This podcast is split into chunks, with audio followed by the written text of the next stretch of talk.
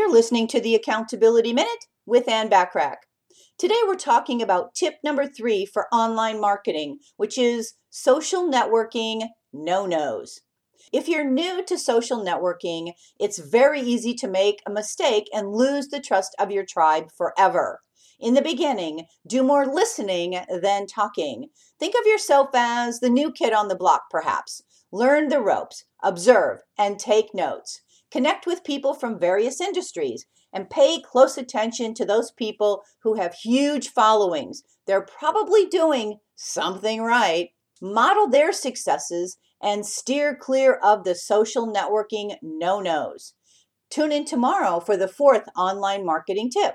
Want more from me, the accountability coach? Well, subscribe to more high value content by listening to the Accountability Coach podcast, which you can find on most platforms and in most English speaking countries. Thanks for listening.